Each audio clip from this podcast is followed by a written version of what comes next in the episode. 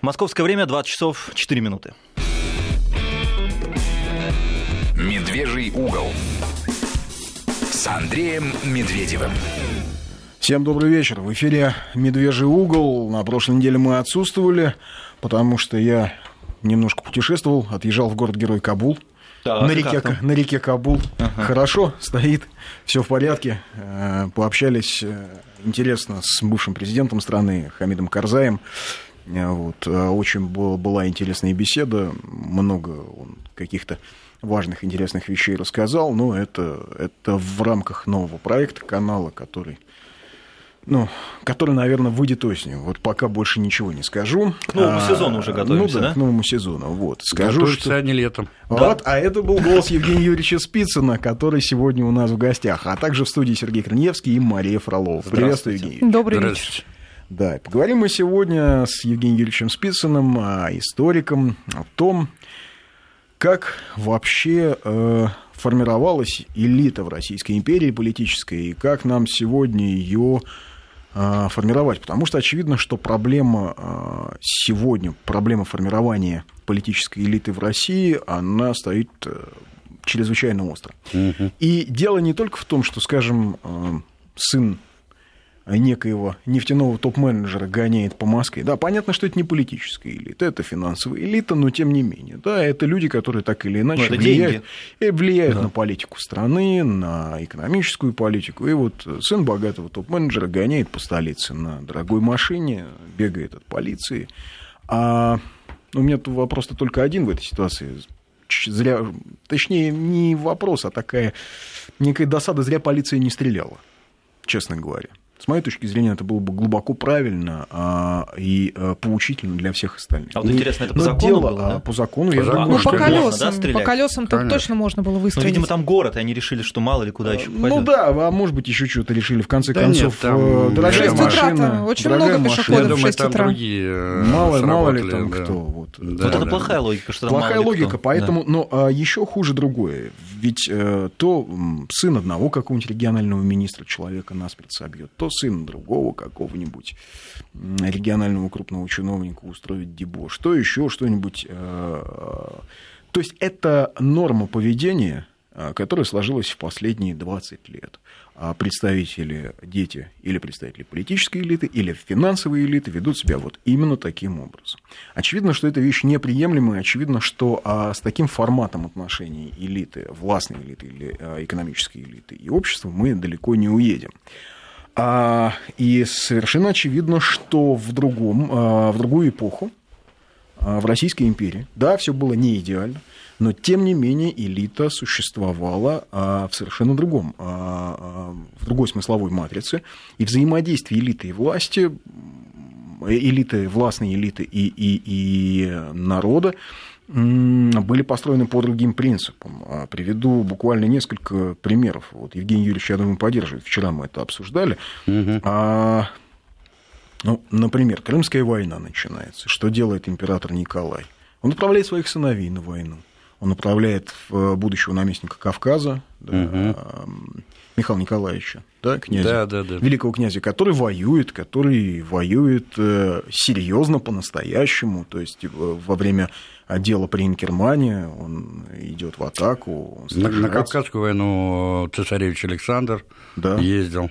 На- Когда была русско-турецкая война, э, значит, э, Рущукским отрядом командовал э, цесаревич, будущий император Александр III.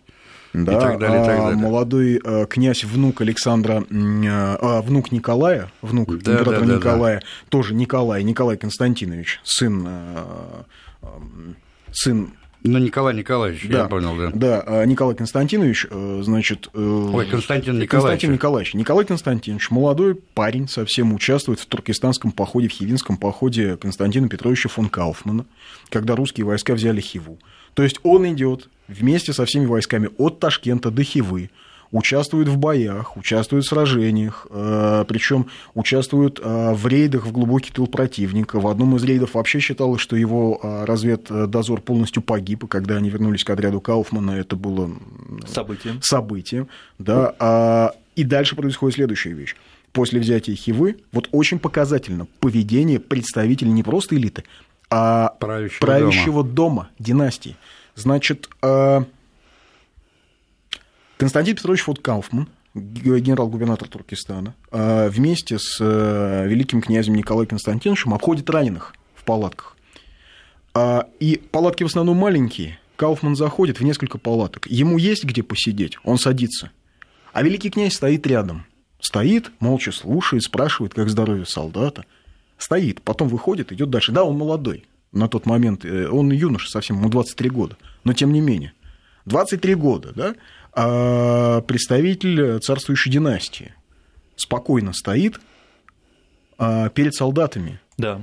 И не шумит, не кричит денщикам, ну-ка подать мне табуретку. Трон. Понимаете, Сразу трон довезите. принесите мне. То есть а, что изменилось, Евгений Юрьевич? Как, как, как вообще, Но а вот в какой я... момент случился этот надлом? Ведь, собственно, и советская партийная элита до какого-то да, момента а, ну, соответ... детей Сталина соответствовала, соответствовала очень да, таким высоким, скажем так, моральным вспомнить. Я сейчас э, как бы вернусь к истокам, но я вот хотел немножко там э, поддержать вот этот разговор по поводу того, что есть политическая элита, есть значит, финансовая элита и так далее. Был такой немецкий социолог и философ Михельс. Он, кстати, был одним из э, авторов так называемой теории элит, а, так он вывел э, вот этот железный закон олигархии. Он говорил, что любая власть самая демократическая, автократическая, какая угодно, она в конце концов рождается во власти олигархии. Поэтому это вот вопрос о том, почему вот эти вот ребята, да, катаются безнаказанно по 250 там, километров в час по Москве, гоняют,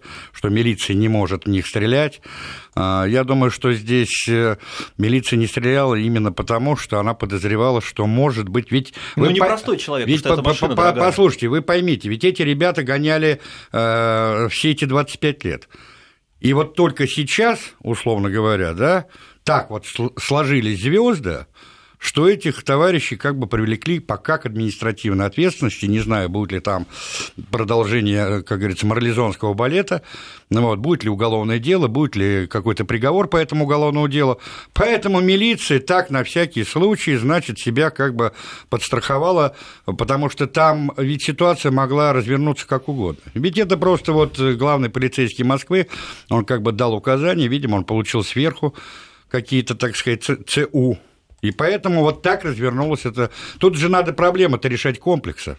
Теперь то, что касается, значит, вот вообще происхождения элиты как таковой, да, но вы знаете, что, э, ну, кто там немножко знаком с политологией, социологией и так далее, не знает, что есть целая теория элит, Обычно у исток называют родоначальником этой теории элит Макиавелли, знаменитого Николу, и вот, так сказать, этих э, соплеменников или одноплем... А, одноплеменников того То же... тех вот итальянцев. Итальянцев, да, но итальянцев, которые уже были в XIX веке, жили в XIX-XX веке. Кстати, вот этот вот Михельс, он же сам по происхождению немец, и он был одним из активных участников а, разработки вот этой теории элиты, был большим поклонником Муссолини, между прочим. И за 10 лет до смерти он принимает итальянское гражданство и переезжает на постоянное место жительства в Италию. А так вот, кстати, вот эти вот идеи Макиавелли потом продолжили его соплеменники, это Моска, Паретта, ну и так далее, и так далее. Значит, ну, что такое элита, понятно, да, это какая-то очень узкая прослойка. Сливки общества, что называется, нет? Ну, сливки общества, но, понимаете, надо же рассматривать его как бы во временном таком аспекте, да. Ну, вот на примере России, да, что собой, как, как шло формирование, например, элиты в Московском княжестве, там, а потом царстве Российской империи, Советском Союзе, да. Ну, был такой знаменитый русский советский историк Степан Борисович Веселовский. Он был одним из первых, кто а, занимался очень детально генеалогией русских э, боярских и княжеских родов. Потом его традиции были продолжены профессорами Зиминым, Кобриным и другими гене... Э, специалистами по а, генеалогии правящего класса. А в советской исторической науке это же была такая очень узкая э, специализация, она не приветствовалась в принципе. Да? Потому что никакого правящего класса не может же быть. Нет, нет, нет, не нет, поэтому. Потому, потому что нацеленность была на то, что надо создавать историю рабочего класса, историю трудового крестьянства и так далее, и так далее. Но совершенно очевидно, что изучение истории э, древней и средневековой Руси, а уж тем более Российской империи, без изучения э, родовых генеалогий, ну, оно просто было бы, ну, ну неуместно, понятно, да?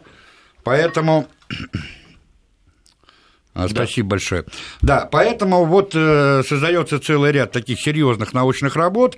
И вот он, кстати, Веселовский. Объясню слушателям по традиции. Да. Евгений Юрьевич э, забыл выключить телефон да, перед да, эфиром, да, выключает его да. перед микрофоном, издавая. Ну, это даже как-то освежает. Да, да издавая странные я, звуки. Я прошу да. прощения, конечно, да. у радиослушателей и у возможных телезрителей. Ну да. А, потому что наш эфир потом выкладывают на YouTube. И, кстати, он транслируется и прямо сейчас в режиме онлайн на сайте радио радиовести.ру. Серьезно? Да. Да. Прямая трансляция. Да, ну вот для меня это новость. Так вот, значит, он там вот изучал, например, историю старомосковского дворянства, потому что по поводу князей там более-менее все было известно, поскольку до Петровской Руси были только два княжеских рода, это Рюрикович и Гедеминович, и их э, э, ответвления было понятно там ответвление, грубо говоря, Мономашичи, Ольгачи, Ольговичи и так далее, и так далее, да, ну вот. А то, что касалось вот происхождения старомосковского боярства, это не совсем было ясно, и вот он, кстати, пришел к выводу, что э, при Иване Калите, а потом при Семене Гордом и Дмитрии Донском создается вот этот костяк старомосковского боярства, который играл значит, ключевую роль на протяжении истории всего Великого Московского княжества и Московского царства вплоть до э, Петровских реформ. Там уже эта элита будет разбавлена. Но вот кто входил, например, в первую десятку вот этих старомосковских бояр? Морозовы, Романовы, Годуновы, как ни странно, у нас-то существует а, такая карамзинская пушкинская версия, что Годуновы – это такие мелкие костромские вотчинники, выходцы там а, из касимовских татар и так далее. Ничего подобного. Оказывается, в XIV веке Годуновы составляли костяк старомосковского дворянства. Кутузовы, да, потом. Все знакомые такие фамилии. Так я об этом говорю. Вильяминовы, кстати, помните, был знаменитый советский актер э, Петр Вильяминов, который блестяще играл руководителей райкомов партии, колхозов да, и так да. далее. Это вот кровь по... у него правильная, да? Это, Он... пото... это потомок тех самых ага. Вильяминовых, понимаете? Это старейший, э, древнейший боярский род, который дал ну, вот достаточно сказать, например, что э, до Дмитрия Донского включительно реальными хозяевами Москвы, Москвы при Данииле, при Юрии, Иване Калите и Семене Гордом, и Иване Красном, и частично Дмитрий Донском были кто? Вильяминовы. Но, по-моему, они устроили то ли какой-то переворот попытались, то ли еще что-то, да? Ну, там дело в том, что э, это Тысяцкий, они занимали должность Тысяцкого. А он она ее была... стал упразднять. Она, да. да, она была выборная, он ее стал упразднять. Ты смотри, вот я не зря хожу сюда на передачу, потому что ты начинаешь интересоваться историей. Вот видите, и, и все наши слушатели тоже. Серьезно? Ну, вот, вот, так вот, вот получается, да, что, да. значит, элита э, формировалась долгое время, это были такие э, целые роды, да. которые традицию управления и традицию, а, Конечно, главное, передав... ответственности да, передавали... перед обществом, передавали да, из поколения в поколение. Потом надо понимать, что значит, Древняя Русь, воспитание вообще, да, на чем базировалось? На знаменитом домострое. Другое дело, что он получил там письменное как бы уже оформление во времена Ивана Грозного, но дело в том, что традиции домостроя никуда не девались, да? Ну, у нас, знаете, домострой обычно, когда говорят, мы понимаем, что надо жену держать вот крепкой нет, рукой. Нет, это, вот, нет, это все, что мы знаем о домострое обычно. Но там чад, чады и домочадцы, понимаешь, да. там не только жену.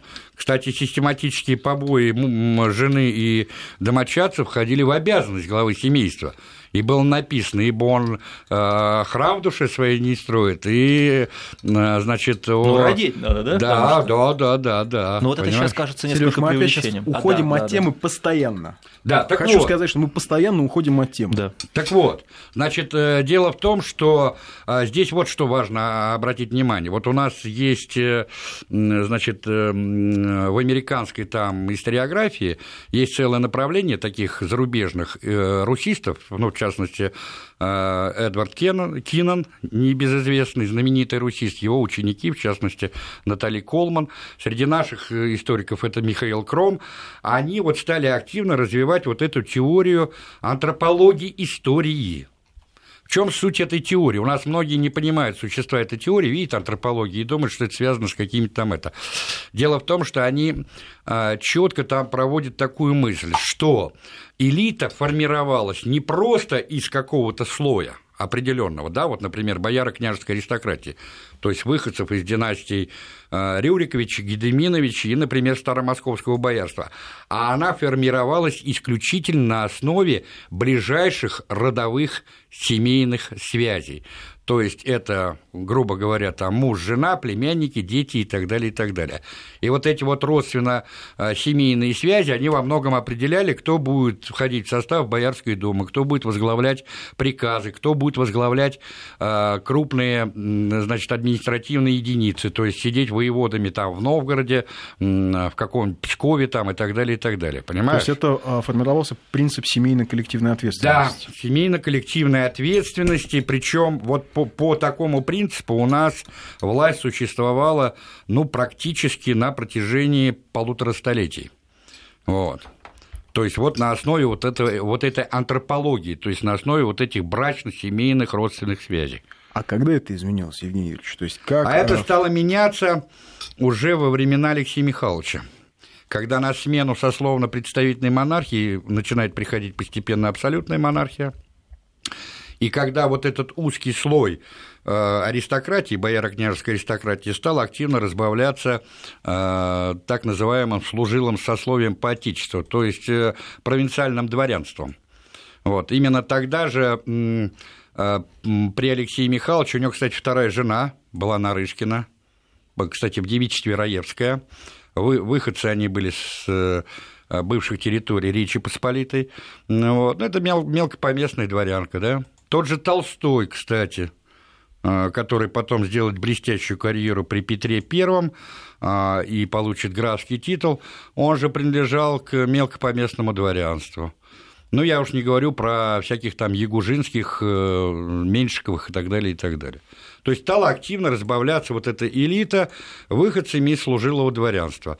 А при Петре Первом особенно после принятия вот этой знаменитой табели Оранга, Оранга начинается фактически переформатирование всей политической элиты Российской империи, то есть там довольно быстро и резко снижается вот этот процент э, представителей бояра княжеской аристократии, и ему на смену семимильными шагами приходят выходцы из абсолютно разных сословий. Но если мы возьмем того же Александра Даниловича Меншикова, да, он потом, правда, себе придумал там целую генеалогию, выводил своих предков из Пруссии, ну, вот, ну хорошо известно. Но его что... отец был кучером, да? Ну, Или ну, там нет? разные есть версии, что он и торговал там, э, значит, пирогами там, и был э, том числе конюхом и так далее, и так далее. Но одним словом, то, что он принадлежал к подлому сословию, никаких сомнений не вызывает. Да? Тот же Павел Андреевич Ягужинский или э, Петр Павлович Шафиров, вице-канцлер, будущий э, барон, э, ну и прочее, прочее, прочее. То есть фактически при Петре происходит вот эта вот смена всей элиты, но что важно, смотрите, у нас ведь всегда... А ответственность вот послушай, равно у нас всегда ведь элита формировалась за счет э, служилого сословия, да? И одной из главных обязанностей этой элиты было несение воинской службы, особенно после знаменитого э, уложения о службе Ивана Грозного а когда с определенных э, четвертей или четей земли надо было выходить конно, людно и оружно. Что делает Петр I?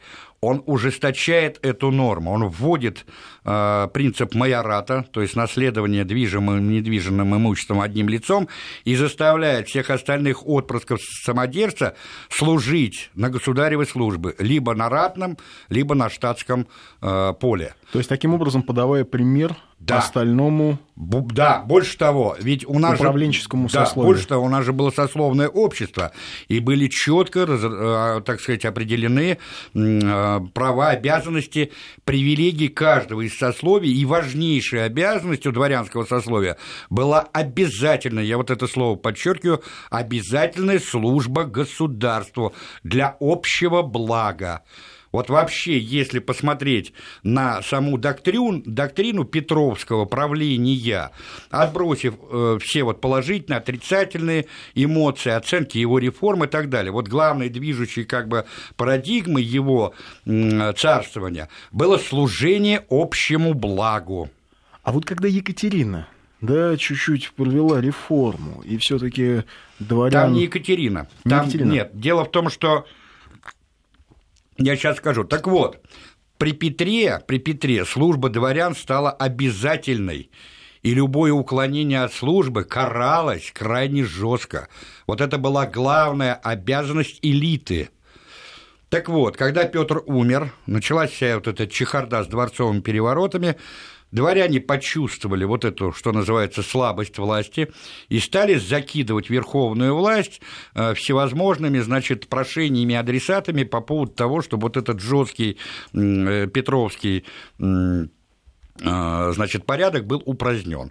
В конце концов, они добились своего, значит, при Анне Иоанновне, по-моему, в 1736 году, если мне не изменяет память, значит, отменяется принцип майората, сокращается время пожизненной службы до 25 лет и разрешается выходцам из Э, значит, столбового дворянства, не выслуженного, а столбового дворянства, э, то есть родовых дворянских родов, записывать своих отпрысков на государеву ратную службу с молодых ногтей, то есть там с трех, четырех, с пяти лет. И получается, что когда они по выслуге там 25 лет выходили в отставку на, на пенсион, то им было там 30-35 лет. Понятно, да? А окончательно, конечно, добило это все. Это вот знаменитый э, указ. О вольности. Да, о вольности дворянства. Это февраль 1762 года, и это Петр III. Вот. Разработчиками, конечно, этого указа были его ближайшие сподвижники, соратники, но в частности Глебов, а, с, э, этот э, Мельгунов, вот эти два человека, которые один из них был а, статс-секретарем императора, а другой был генеральным прокурором. Вот. И когда, когда Екатерина пришла к власти, она, кстати, была категорической противницей этого манифеста. Категорической противницей.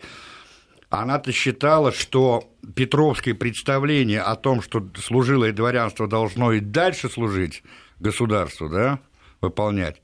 А, у ней это было, ну, что называется, убежденность такая. Она понимала, что она для того, чтобы удержаться на троне, ей надо идти на поводу дворянских интересов, и прежде всего вот у, у этой самой элиты. Ведь кто инициировал? Понятно. Она на чьих штыках пришла, да? Так угу. нет, ну а кто инициировал? Это же не, не какие-то там, условно говоря, потомки детей боярских, там, провинциального дворянства. Да нет, конечно. Это вот этот элитарный слой, который сидел в Санкт-Петербурге или в Москве. Именно они. Она прекрасно понимала, что если она сейчас попрет против их интересов и против их воли, то она так же, как и ее покойный муженек, окажется, э, так сказать, там же, где и он. Вот и все.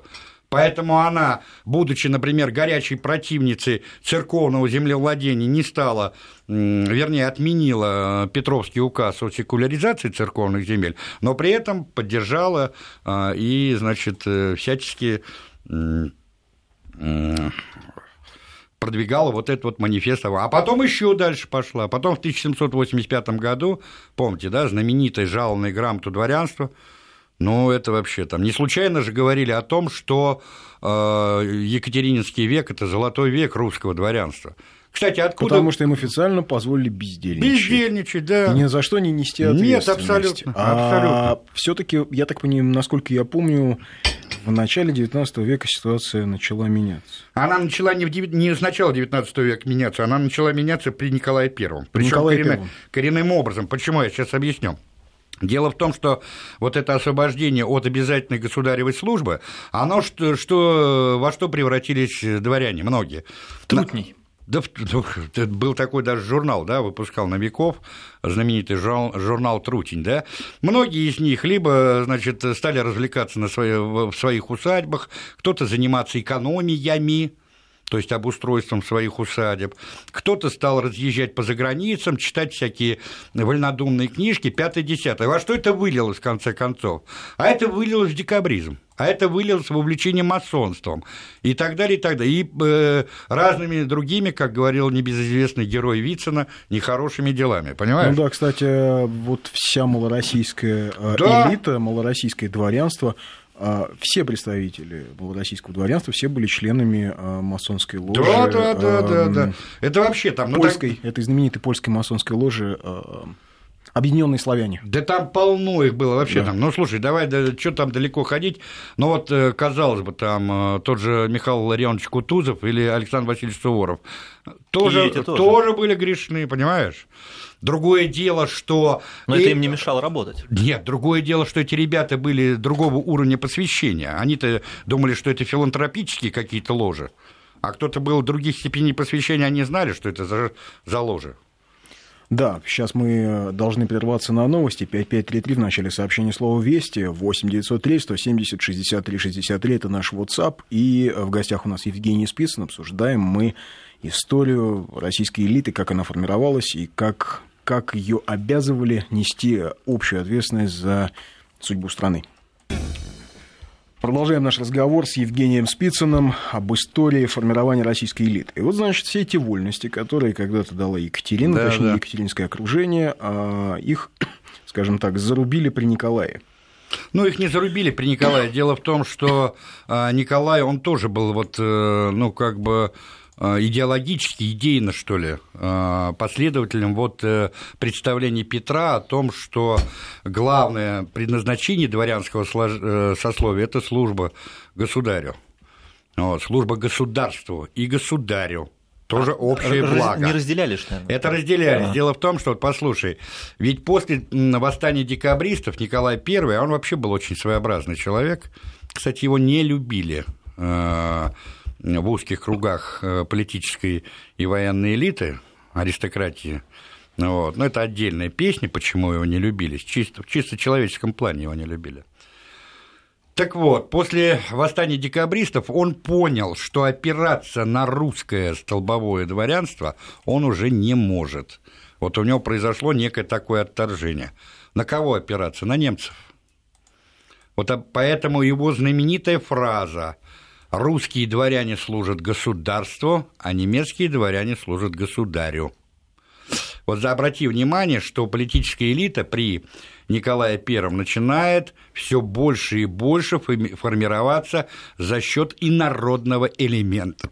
В частности, прибалтийских немцев, Да, балтийские немцы. э, ну, азийские так называемые, дальше выходцев из самой Германии, из той же Голландии, а, из той же Дании, дальше с Польши, ну, первоначально, потом и Литвы, Малороссии и так далее, и так далее. И вот эта тенденция, она прослеживается вплоть до 1917 года. Ну да, вот И все вот- генерал-губернаторы Оренбургской, Да. Оренбургского края, а, Сибири, Да. Восточной Сибири. Нет, да, даже наказные атаманы казачьих войск. казачьих посмотри. войск, да. Там сплошь и рядом немцы.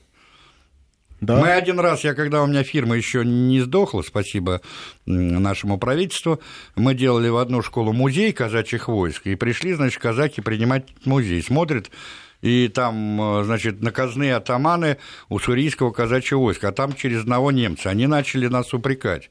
Да что такое ТТТ? Я говорю, ребята, вы плохо знаете историю казачьих войск. Наказные атаманы, поэтому и наказные, они назначались Да. указом императорским. Началась эта традиция еще со времен Петра Да. Первого, ну и так далее, так далее. А, Да. Если я не ошибаюсь, Оренбургское или Уральское казачье Да, войско. да, да, да, да, да. Поэтому это была... Герой вот- туркестанских походов, между прочим. Да, но тот же Кауфман, вот о котором ты Константин говорил. Петрович фон Кауфман, да. Понимаешь, дальше этот... э, Кстати, немец в третьем поколении. Да. Всего-то навсего. Всего-навсего его дед приехал служить в Россию. Да. И потом еще надо вот какое обстоятельство обратить внимание. После, э, значит, э, уже при Николае Первом, а особенно при Александре Втором, втором э, элита начинает разбавляться выходцами из так называемых подлых сословий, в частности, ти- крестьян, мещан и казаков. Ну, слушайте, давайте посмотрим офицерский, например, корпус, причем высший генералитет, да, который а, накануне февраля 17 года стоял во главе русской императорской армии. Михаил Васильевич Алексеев, начальник штаба Ставки, он выходцем из какой среды был? Ну, крестьянский. Крестьянской среды. Деникин. А, Дальше Антон Иванович Деникин, да? У него отец был Конечно. крестьянин, который дослужился до младшего офицера. Конечно. Дальше Лавр Георгиевич Корнилов. То же самое. То же самое. И Дворян тогда- практически не было. И так далее, и так далее. Теперь, если мы посмотрим, например, значит, там э, на того же Сергея Юльевича Витте, Саблера, э, который возглавлял э, Святейший Синод, ну и прочих, это выходцы были откуда, да? Это же не были коренные там. Разночинцы. Конечно. Но вопрос ведь в чем? Они, будучи выходцами из разных слоев, и зачастую не всегда русскими людьми по крови, но тем не менее по духу они все равно были русскими, и они все равно осознавали свою ответственность за то, что они делают. Но де- Они могли ошибаться, они могли как-то поступать неверно, оступаться тем не менее. Значит, а какая-то система была, которая людям давала особый смысл. Дело в том, что эта система, вот, кстати, она начала, вот буржуазные реформы, которые были проведены Александром II, а, а, всесословность суда, всеобщность там, ну и так далее, и так далее. Мы сейчас не будем, мы просто уйдем далеко и надолго, да, в том числе и разрушение вот э, той же системы образования, я имею в виду той системы образования, которая существовала до него, когда система образования, в том числе университетская, она стала более демократической и так далее, она фактически разрушила вот э, всю ту э, систему подготовки и пестования элиты, политической элиты для э, высших государственных институтов для того же Госсовета, для тех же министерств, а, для тех же губернских э, структур и так далее, и так далее. И вот если мы посмотрим на этот состав этой политической элиты, даже времен Александра III, Николая II, то мы увидим, что это уже была элита только по должностному как бы своему этому положению, но не отнюдь по уровню своей подготовки, по уровню своих знаний, по То есть, примерно уровню... как сейчас. Да, вот об этом и речь. И результатом стало крушение Российской империи. Теперь вот мы, например, смотрим э, на Ленина. Да? В какой момент деградация началась вот перед Лениным? Я То думаю, из-за чего? Я думаю, что Собственно, это- когда ломается система подготовки, Да, в том числе. Когда ломается система подготовки, отбора кадров, ведь это было важно. а Ленин разве а вот теперь занимался давайте этим? смотри- смотреть, что происходит. Ведь смотрите, вот рушится Российская империя. А, значит, что создавать на месте Российской империи?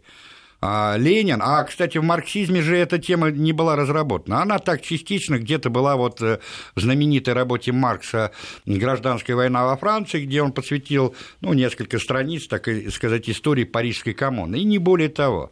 Так вот, и вот он пишет в 17 году, то есть фактически накануне прихода к власти, вот эту знаменитую свою работу «Государство и революция». Ведь его представление, что должно было прийти на смену императорской России с ее прогнившей элитой? Государство коммуна, без какой-либо элиты. Да-да-да-да-да-да-да. Что чиновник – это, так сказать, наемный работник, И кухарка может управлять Он государством. этого не Нет? писал. он Нет? этого не писал. Он в очередных задачах советской власти писал о том, что и, и потом в целом ряде своих работ, в том числе, значит, о коллективизации там и так далее, и так далее, он писал, э, значит, э, что органы советской власти э, есть та система, которая позволит научить кухарку управлять государством, научить кухарку управлять государством, а не управлять государством.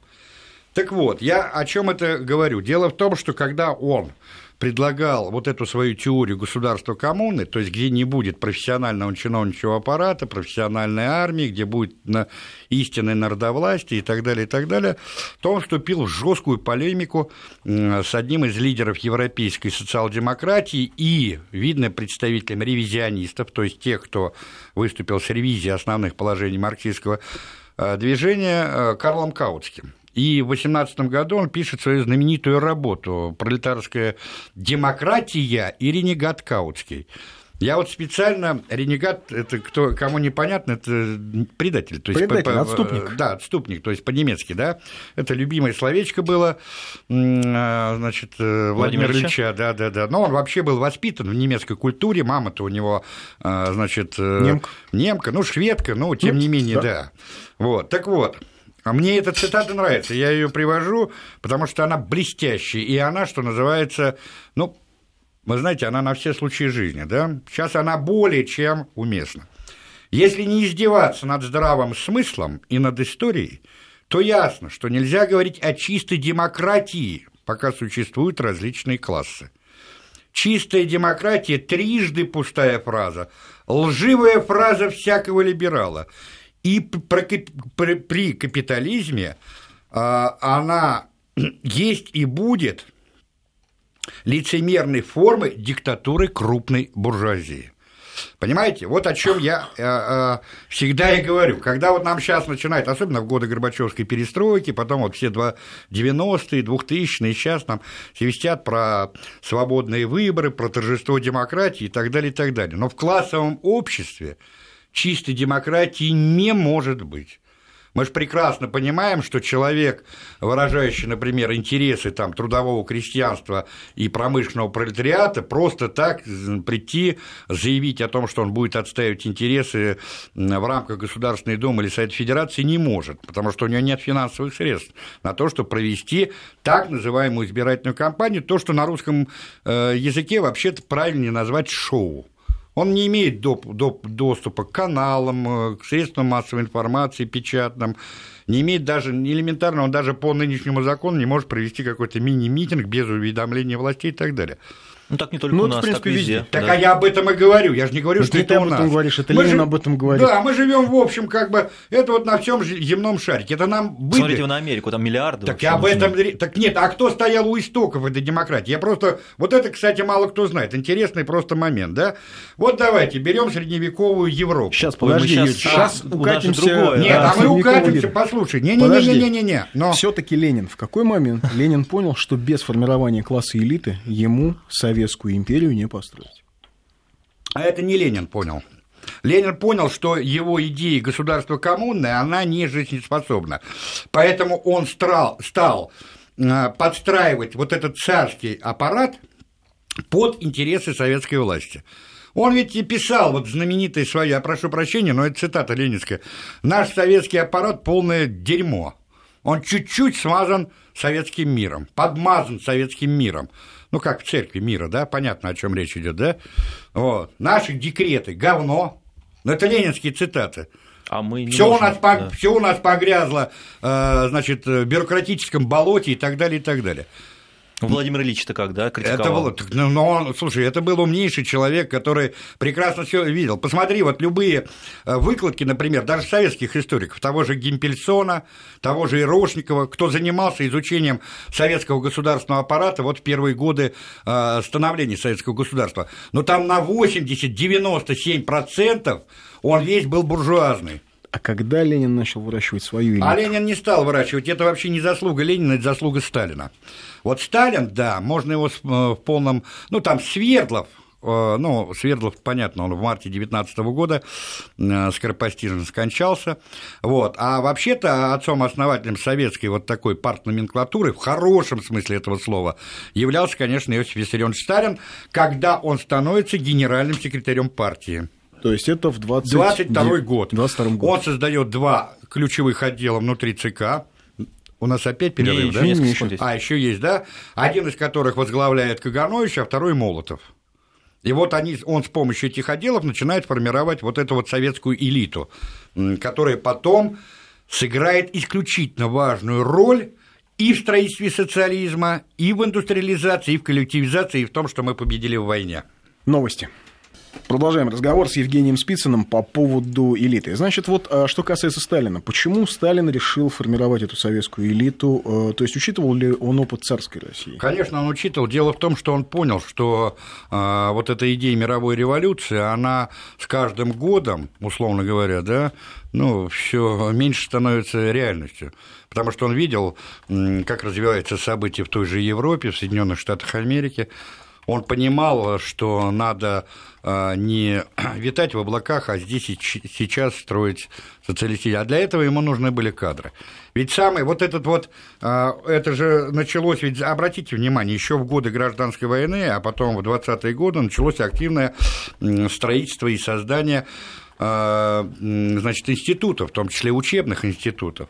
Тот же институт красной профессуры, условно говоря, да, надо было готовить свою элиту. Вот этот институт и призван был готовить эту э, свою элиту. Та же промышленная академия, Ну и так далее, и так далее, и так далее. Другое дело, что в 20-е годы она не совсем справлялась с этой задачей. Вернее, она справлялась ну, довольно в таком э, узком плане. Почему? А потому что возглавляли эти структуры люди, которые продолжали верить вот в идеи мировой революции. Тот же Бухарин, тот же Покровский значит, те же выкормыши Бухаринского вот этого гнезда и так далее. Потом, естественно, при Сталине, э, ну, Институт Красной Профессуры, он вообще был уничтожен, а все остальные э, учебные заведения, они, ну, стали заниматься, действительно, стали кузницей вот этих вот сталинских кадров.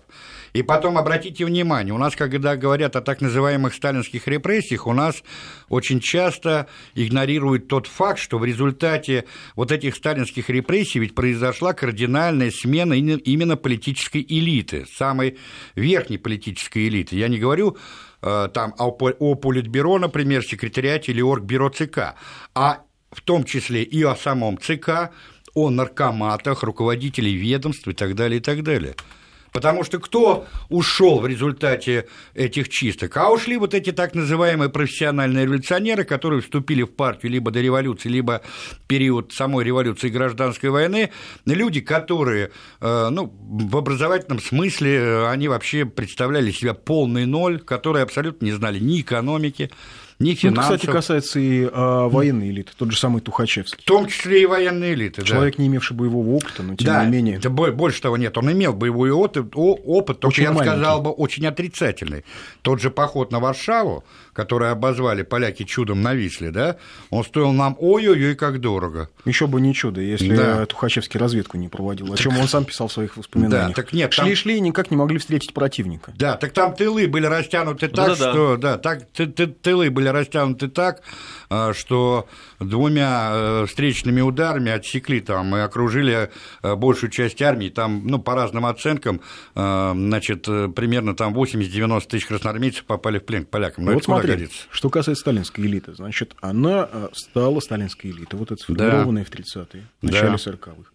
Она стала тем самым костяком, с помощью да. которого была выиграна война, с помощью которого... Была а, проведена индустриализация, индустриализация восстановление. Восстановление страны после войны. Конечно. Но возьми все, причем это ребята все были молодые. Ну да, это Байбакову грубо... сколько было, когда он стал министром нефтяной промышленности? Байбакову 33 года было.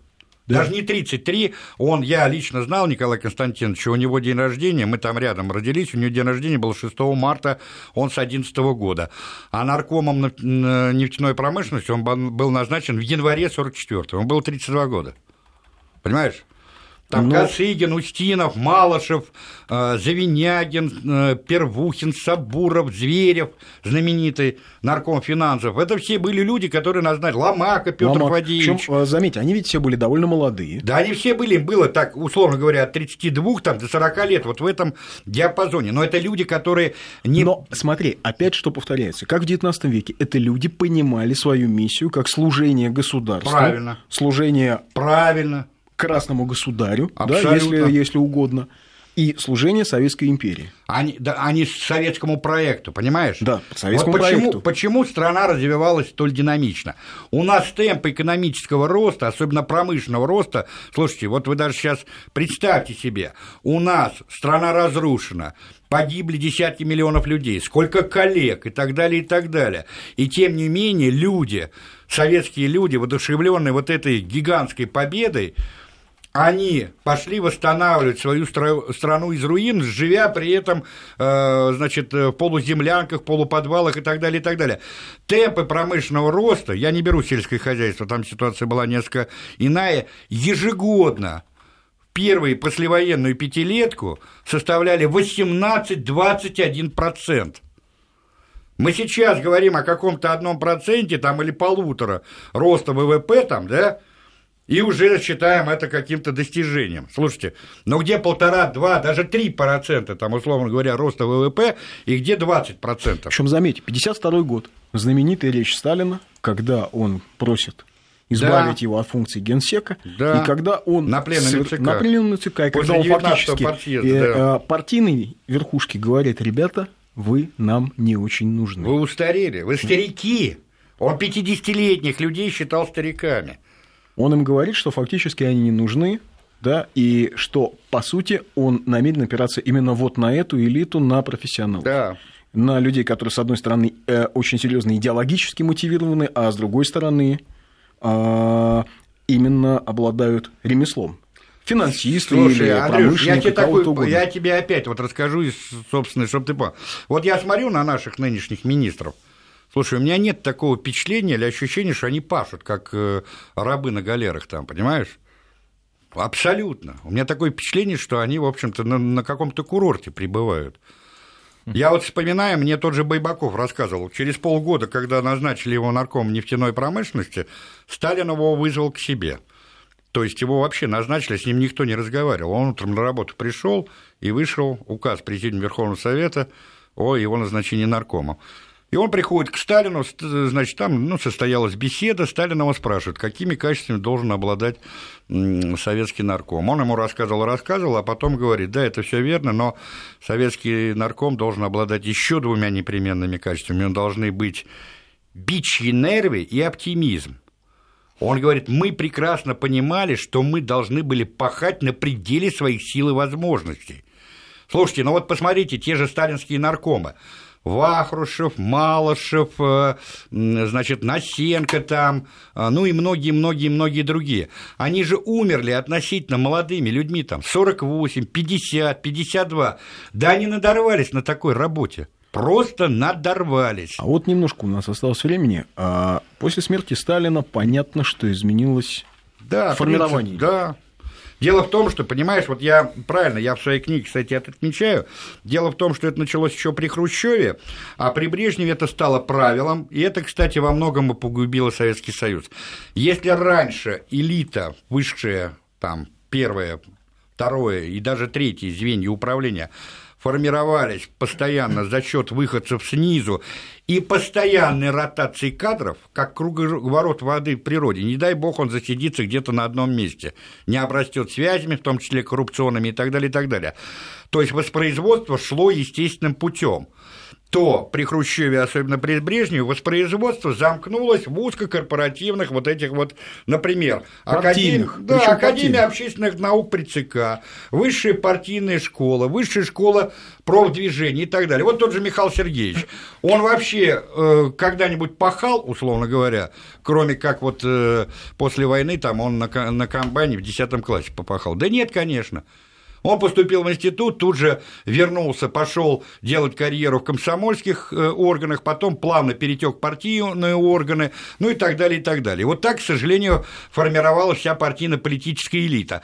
А потом эта партийно-политическая элита сгнила. Почему? А потому что ее купили за понюшку табака за бокал, так сказать, разливного чешского пива, когда они там тусовались э, в, том же, в той же редакции журнал «Проблемы мира и социализма», где их там еврокоммунисты обрабатывали в нужном русле. Дали ему Грюндик, он вообще на седьмом небе от счастья. Вот здесь у нас Грюндика нету, а тут у него для понтов стоит, значит, дома целый Грюндик, понимаешь? И они вот увидели в этом... Многим нашим слушателям сейчас нужно объяснять, что такое а Грюндик. Грюндик, да? ну, это была такая, ну, там, 70-е, 80-е... Да, да, очень штука. модная система, за которую которую вот наши, так сказать, представители партийно-политической элиты готовы были сдать страну. Понимаете? Вот так оно и произошло. То есть, вот иными это... словами, что произошло? А в конце а, существования СССР одна из причин была да. это кризис элит. Я считаю, что а не одна из причин. Российская империя Ровно то же самое. То, же самое. то есть при Николае кризис элиты. То же самое. И сейчас у нас, к сожалению, та же самая угроза. Надо же извлекать а, уроки-то из истории. Вот о чем речь. Понимаете, когда вот эти ребята, вот, вот о чё, с чего мы начали разговор, да, носятся на этих, значит, э, дорогущих а, машинах, а милиция у нас э, э, боится применять закон, и ждет только команды сверху, но это идет разложение ведь элиты, в том числе и вот этой правоохранительной элиты. Ведь и все рыба гниет с головы. Пока не дали команду сверху, вроде как бы ничего не произошло. Вот о чем речь-то идет. А отсюда и отношение народа к этой элите. Вы посмотрите, вот у нас, значит, сейчас будут предстоять выборы, да? Вот уже многие люди, условно говоря, они уже просто. Они говорят, да мы вообще не пойдем. Да, а мы вообще Потому что, а из веры кого? нету. Из кого? Из кого? Знаете, когда там, а, условно говоря, коммунист Рашкин да, пользуется услугами тех же пиарщиков, да. которые обслуживают Навального и Ходорковского. Да. Коммунист. Понимаешь? Рашкин пользуется еще раз пиарщиками Навального и Ходорковского. Так вот об этом и речь. То есть какая, какая здесь коммунистическая идея? Да То есть это полнейшая дискредитация. Бизнес, ничего личного. Так вот Ну, об с этом бизнесом там тоже все понимаешь? хорошо, поверь мне. С Не бизнесом сомневаюсь. у не него сомневаюсь. тоже все Понимаешь, нормально. мне вот предлагали, например, идти там, ну, от одной партии баллотироваться, я категорически отказался, потому что я говорю, я в этот спектакль под названием «Выборы демократии» не играю. Правильно, Евгений Юрьевич. Переходите лучше к нам еще раз на эфир. Это был «Медвежий угол». Услышимся минут через пять. Спасибо, Евгений Юрьевич. Спасибо. Спицын Евгений Юрьевич был у нас в гостях. Спасибо.